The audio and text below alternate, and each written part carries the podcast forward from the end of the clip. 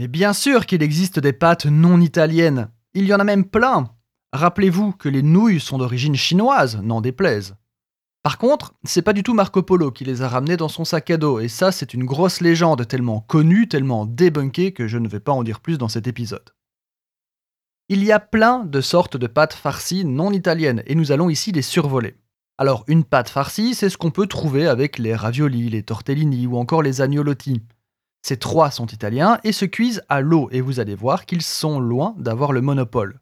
Trois grosses catégories de pâtes farcies qui dépendent non pas de la géographie, mais du mode de cuisson.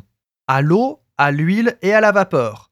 Donc, dans de l'eau bouillante salée, à l'anglaise pour les initiés. Frit dans une huile végétale, mais pas toujours, et cuit à la vapeur. Dans les cuissons à l'eau, vous avez tout simplement la raviole, comme la raviole du Dauphiné et son cœur au comté et fromage blanc la raviole d'Etchebest, farce de champignons et sauce crémeuse au foie gras, ou encore le berlingot d'Anne-Sophie Pic au banon et cresson. Dans la même idée, en Allemagne, vous pouvez trouver des Moltaschen, des gros raviolis à base de mouton ou d'épinards, parfois les deux. Le dim sum, le fameux assortiment vapeur numéro 124, qui est un pléonasme d'ailleurs, en fait, un dim sum, c'est toujours à la vapeur.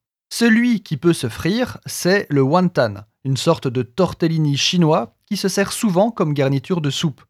Il peut être frit et ou cuit à l'eau. Dans la famille des cuissons à l'huile, j'appelle le gyoza, que vous connaissez sûrement, un petit coquillage de blé farci au porc ou aux légumes originaire du Japon. J'appelle le non moins connu pierogi, originaire de Pologne, cette demi-lune aux farces multiples qui saura ravir tous les palais. En fait, on peut trouver des pâtes farcies régionales un peu partout, en Inde, en Arménie, en Turquie, en Corée, en Russie, en Géorgie, en Mongolie, et j'en passe, bien sûr. Donc oui, il existe plein de pâtes farcies non italiennes et elles n'ont rien à leur envier.